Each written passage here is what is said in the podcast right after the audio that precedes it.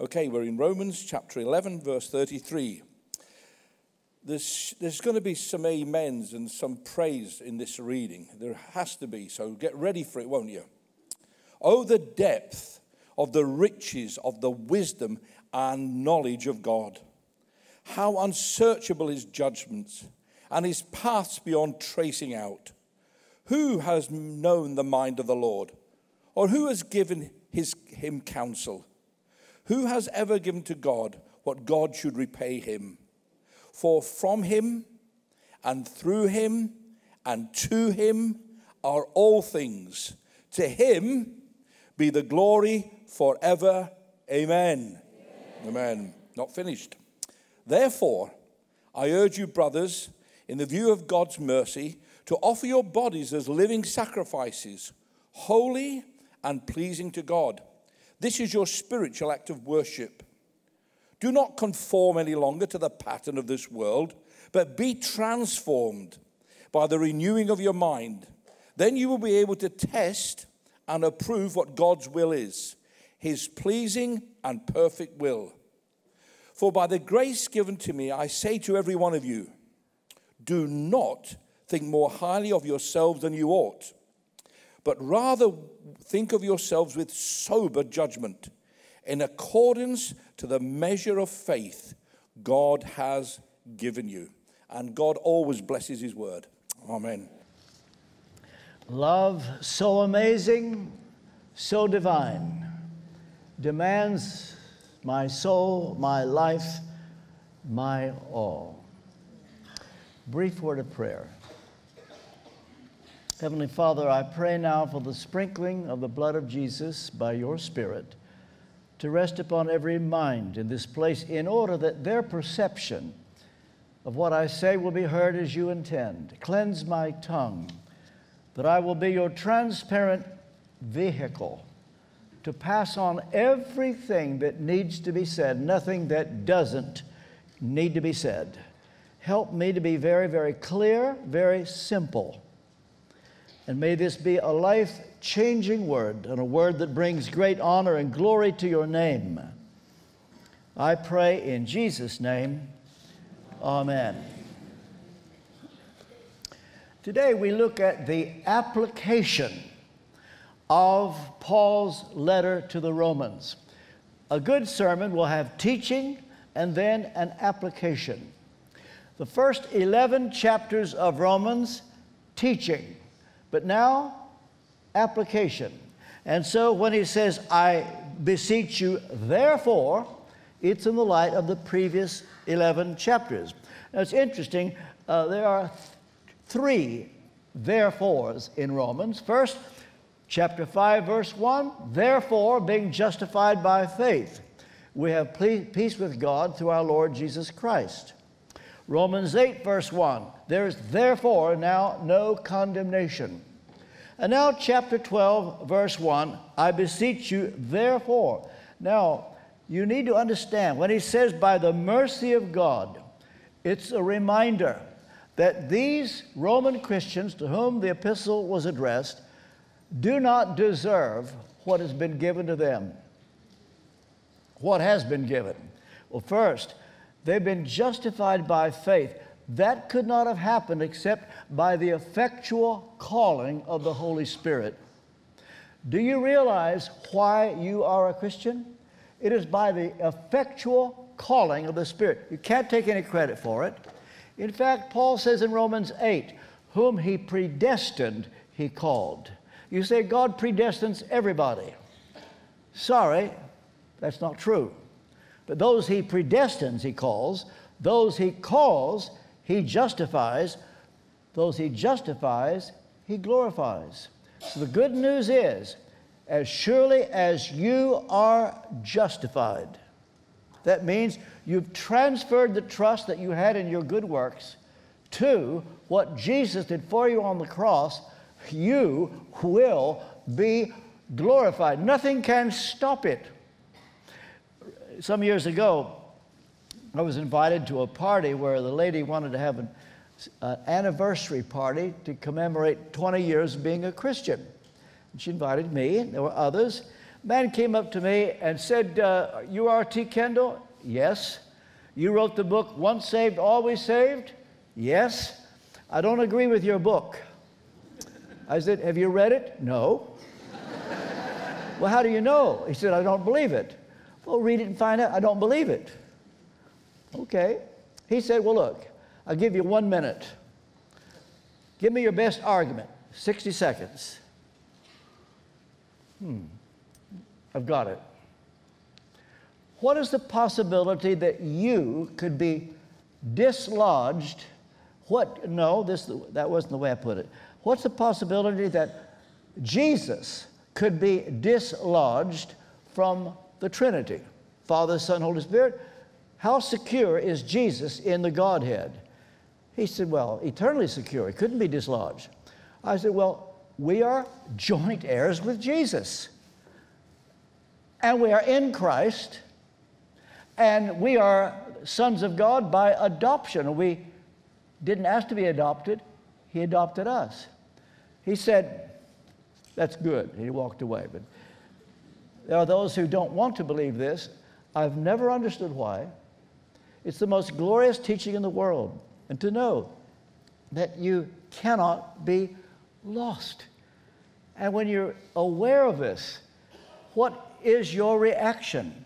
Some years ago, Louise and I were invited to attend an adoption legal ceremony where uh, this couple had taken a little baby into their home, and, but it hadn't been legal yet. And they had to petition to the court to become the legal parents. And we watched, and the somber judge looked at that young couple and said, I have not yet signed my name to this document.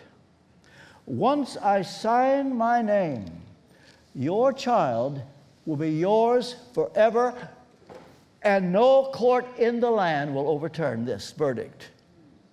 You need to know this child could develop ill health and cost you everything. As a teenager, he may turn into drugs. He's your child. He's yours forever, no matter how he turns out. I haven't signed the document yet. Do you want me to? they said, Yes, sign it. It was a most moving moment. But here's the thing we are adopted. We're all in the family because before we were even born, or after we were born and we were chosen, we had nothing to do with it. And we are as secure in the family of God as Jesus himself is in the Godhead. And when you realize that, that He's given it to you by sheer grace. That's the point. In view of God's mercy, what is your response? And I want us to see three things. First, obligation. What we owe out of gratitude to God. I wonder if you realize this that the New Testament doctrine of sanctification could easily call, be called the doctrine of gratitude. It is what we do to say, Thank you, Lord. We don't live holy lives in order to get to heaven. God has already given us that. But we do it out of gratitude. And so I urge you, says Paul, in view of God's mercy, to offer your bodies. Now, why do you suppose he mentions body? Well, he goes on to say that we do it as living sacrifices. Now, you've got a picture, a sacrifice in the Old Testament. Uh, imagine the altar, about the third the size of this platform, four or five feet tall, and they would bring an animal, like a lamb, and it would be a dead sacrifice on the altar. Dead. Can't move. But we are living sacrifices on the altar, we can move. And at will, we can scoot off, crawl off, because we don't want to be living sacrifices. We are told, however, to be just that. Your body, made up your eyes, what you watch, what you do with your hands, what you do with your feet, where you go, and other parts of your body. What does he mean then, your body? We're talking about basically two things under this category. First is holiness. Holiness, sanctification, words used interchangeably. Your body. He means sexual purity. See, this is something that needs to be taught. I fear there are places where it is not taught because pastors, vicars, rectors, bishops, they're afraid people won't come back. And they just sweep this under the carpet to present your bodies as living sacrifices. He's talking about sexual purity. When Gentiles were allowed into the church, when it was basically a Jew, Jewish thing, it was reluctant that they let them in, but they did on the basis of keeping four particular things. One of them was sexual purity, no fornication. This is part of it. And according to Paul, that you offer your bodies, living sacrifices, holy and pleasing to God. It's your spiritual act of worship. Do you realize this? How you live is your worship. You say, well, I worship God a while ago. You've just begun. How you live is your worship. And we're talking about any kind of sex outside of heterosexual marriage. We're living in a time I've never seen anything like it. I didn't know that in my lifetime I would see it. When now things that were abhorred even 10 years ago, even 10 years ago, now being accepted, and the worst thing of all is being accepted by people who want to call themselves evangelical, affirming same sex marriage. You know, I've almost come to the place that to, if you want to know what the Bible teaches, ask a liberal. They'll tell you. You see, this is why they rejected the Bible. A liberal will tell you, of course, the Bible teaches eternal punishment. Of course, the God of the Bible knows the future. And of course, the Bible would be against same sex marriage. We all know that. A liberal would know that. But you see, there are those who convince themselves that somehow that Jesus would condone all these things. It's an awful day in which we are living. If you want to know what the Bible teaches, read Leviticus chapter 18, verse 22. Romans 1, 26 and 27. You know, it is so explicit, it's almost embarrassing to read it publicly. 1 Corinthians 6 9, homosexual activity. It calls it that. Condemned. And I don't mean to be unfair, but it's equally true for heterosexuals. Sex outside marriage, premarital sex, it is not on. And if you think that you can live a life like that and at the same time say that you're showing gratitude to God, what you've done, you've crawled off the altar. You don't want to be a living sacrifice. Why sacrifice? It's because it's, it's not easy. Nobody said it would be easy.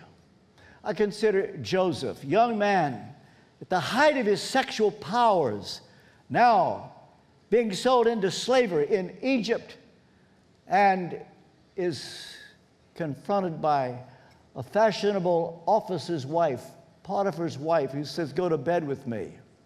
You know, he could have said, You know, eh, it's not fair what's happened to me. My brother sold me here. She's not going to tell her husband. Nobody back in Canaan will know, and I'm lonely. And I, this isn't right.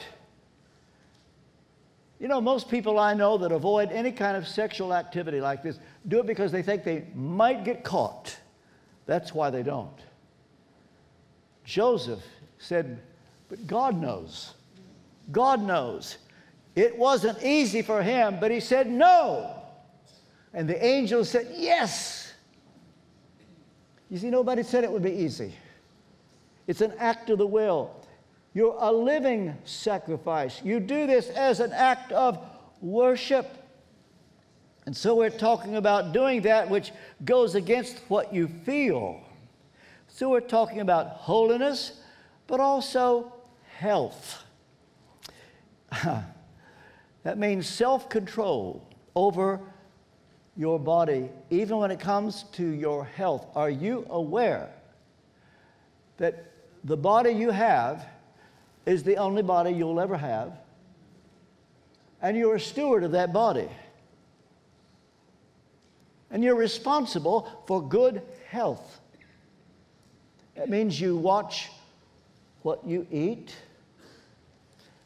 Beware of too much Kentucky Fried Chicken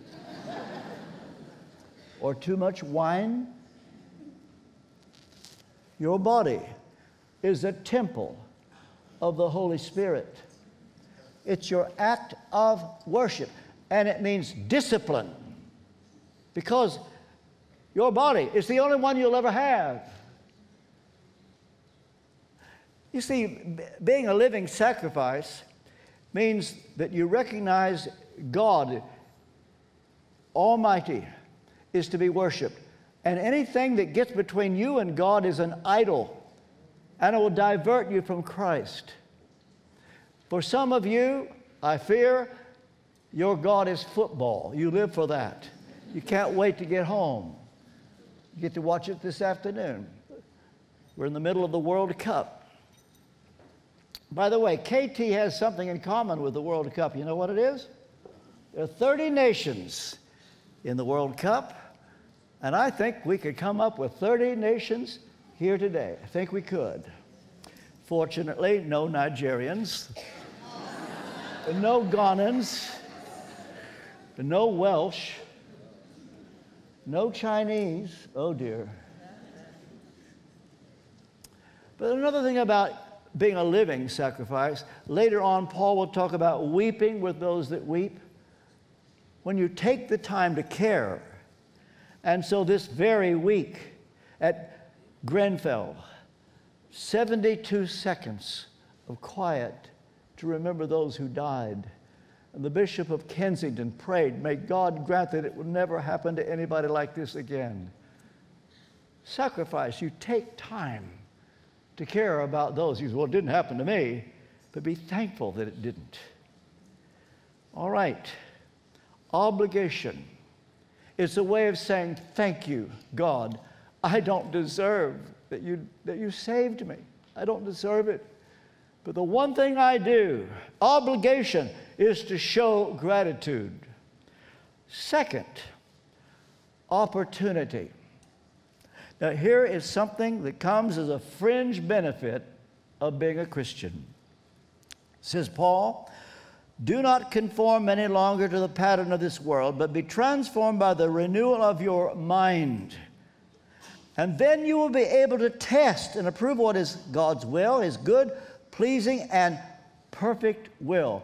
In a word, that God will give you wisdom. What a fringe benefit of being a Christian. God will give you wisdom. You see, has nothing to do with your IQ, has nothing to do with education, but it is knowing what to do next.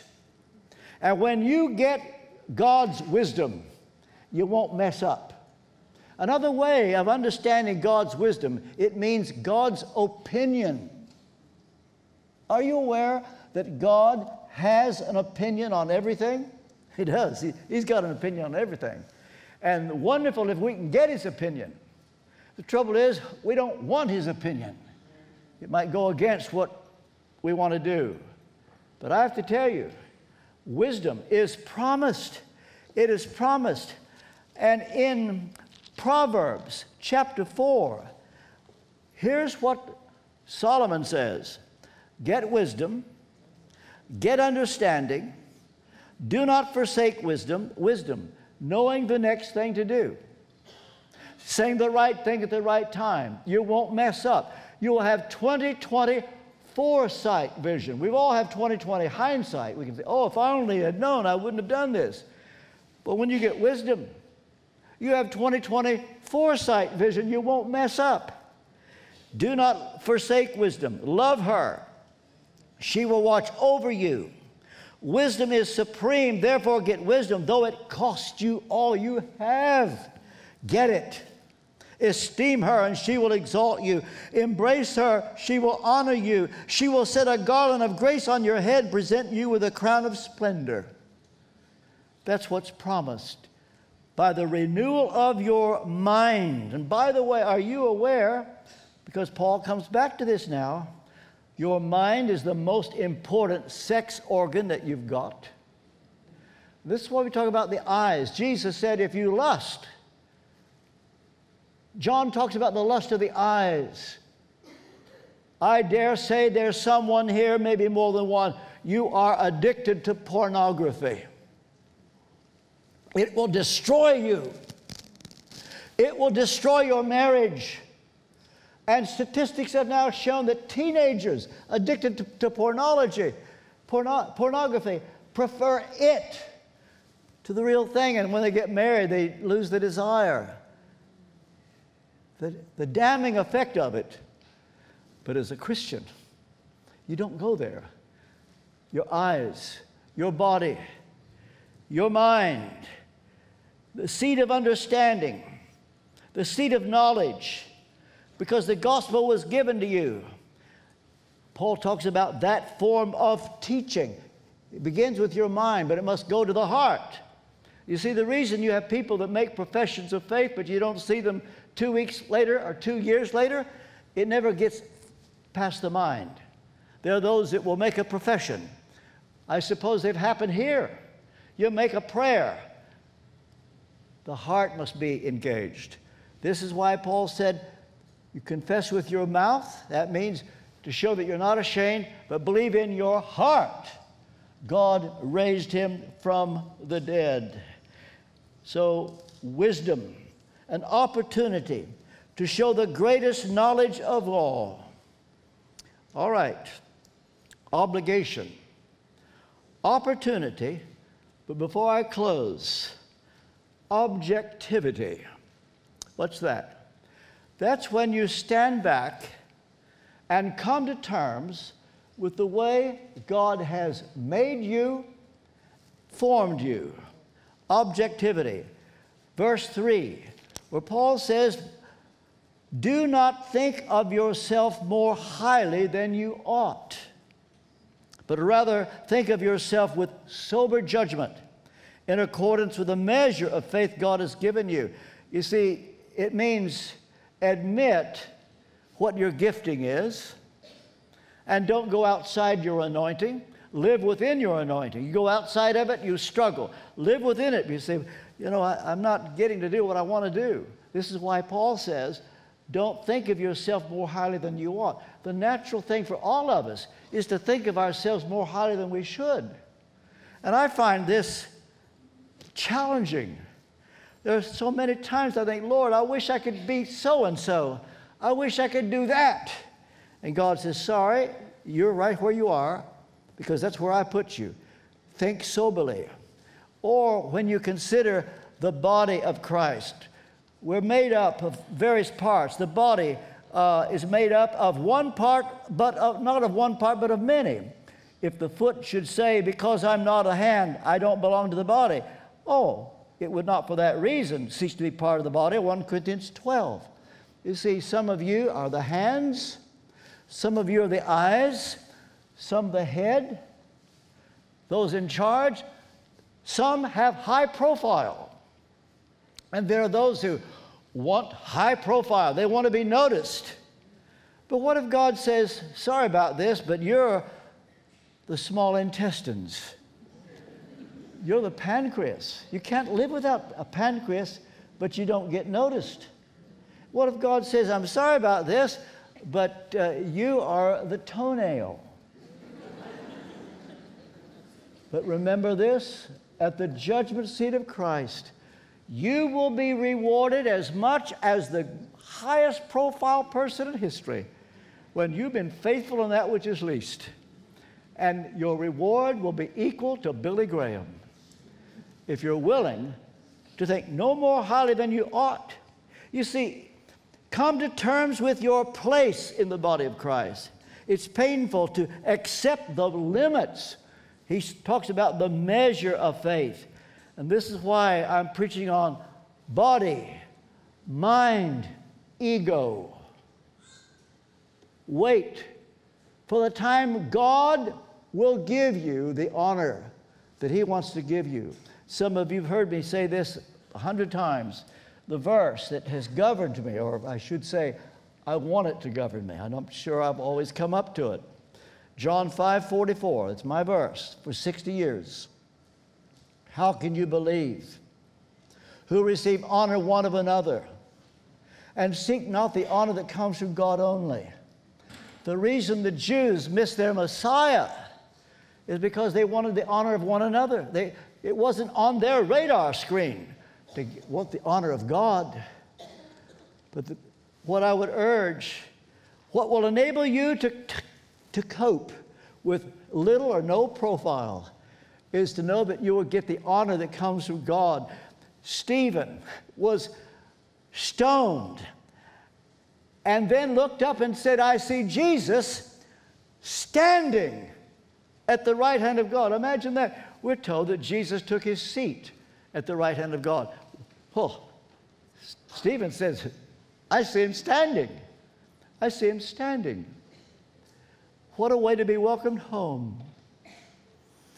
Some years ago, I believe it was in New York City, there was a young pianist, a child prodigy, probably around 12 years old. The reputation had leaked out. The next Arthur Rubinstein, who could play Rachmaninoff, Tchaikovsky, Brahms, just a child. And when they announced that he was going to be appearing in Carnegie Hall, sell out in 24 hours. And then the day came when he played. When he finished, the audience, crescendo, rose to their feet and clapped and cheered and clapped and clapped. But the kid would not go back out for a bow. And they kept clapping, they kept clapping. And the, the, the platform manager said, Look, you need to go out and take a bow. He said, I won't go. Why aren't you going? You must. They're all standing. He said, Not everybody's standing.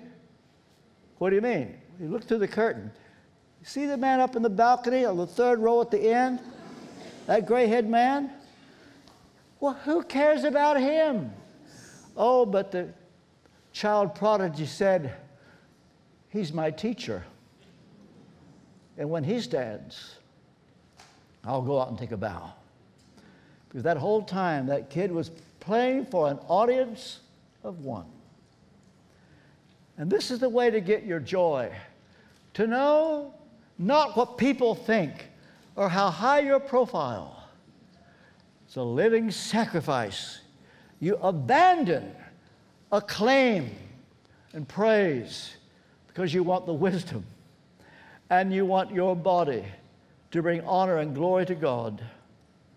But then you may say, but RT, you said a while ago that not all are predestined. How do I know what hope there is for me? Oh, I can answer that. I can answer that very quickly. When you hear this gospel that Jesus died on the cross and that you can be saved not by your good works, but transferring the trust that you had in good works to what Jesus did for you on the cross. And you say, Oh, could I do that? Oh, I think you might. Let me ask you this question Are you thirsty for this? Why do you ask that? Well, because Revelation 22 says, Whosoever will may come, and he that is athirst, let him come. Are you thirsty? You see, there are people that are not thirsty, they don't care about it. But if you're thirsty and this appeals to you, you've been chosen. God would not mock you. To prove that you really are thirsty and you want this, I can give you a prayer to pray right now. I'll give you the words. Say them if you mean them in your heart. Just say this prayer right now. You don't need to say it out loud. Lord Jesus, I need you. Tell him. I want you. I know that I'm a sinner and I'm sorry for my sins. Thank you for dying on the cross for me. Wash away my sins by your blood. I welcome your Holy Spirit into my heart. And as best as I know how, I give you my life. That's it. Did somebody in this place pray that prayer in the first service? One, only one. Is there somebody here? You just prayed that prayer. My question is Are you ashamed that you prayed that prayer? Why do you ask, RT? Jesus said, If you're ashamed of me, I'll be ashamed of you. Jesus said, If you confess me before men, I'll confess you before my Father. I'm not going to ask you to make a speech, but if you prayed that prayer, I want you in the next 15 seconds to stand up. You say, In front of all these people? Yep, in front of everybody. If you acknowledge me before men, I will acknowledge you. Not going to ask you to make a speech or join this church. Here's one. Here's another. Anyone else? Someone else? Here's another. Here's another.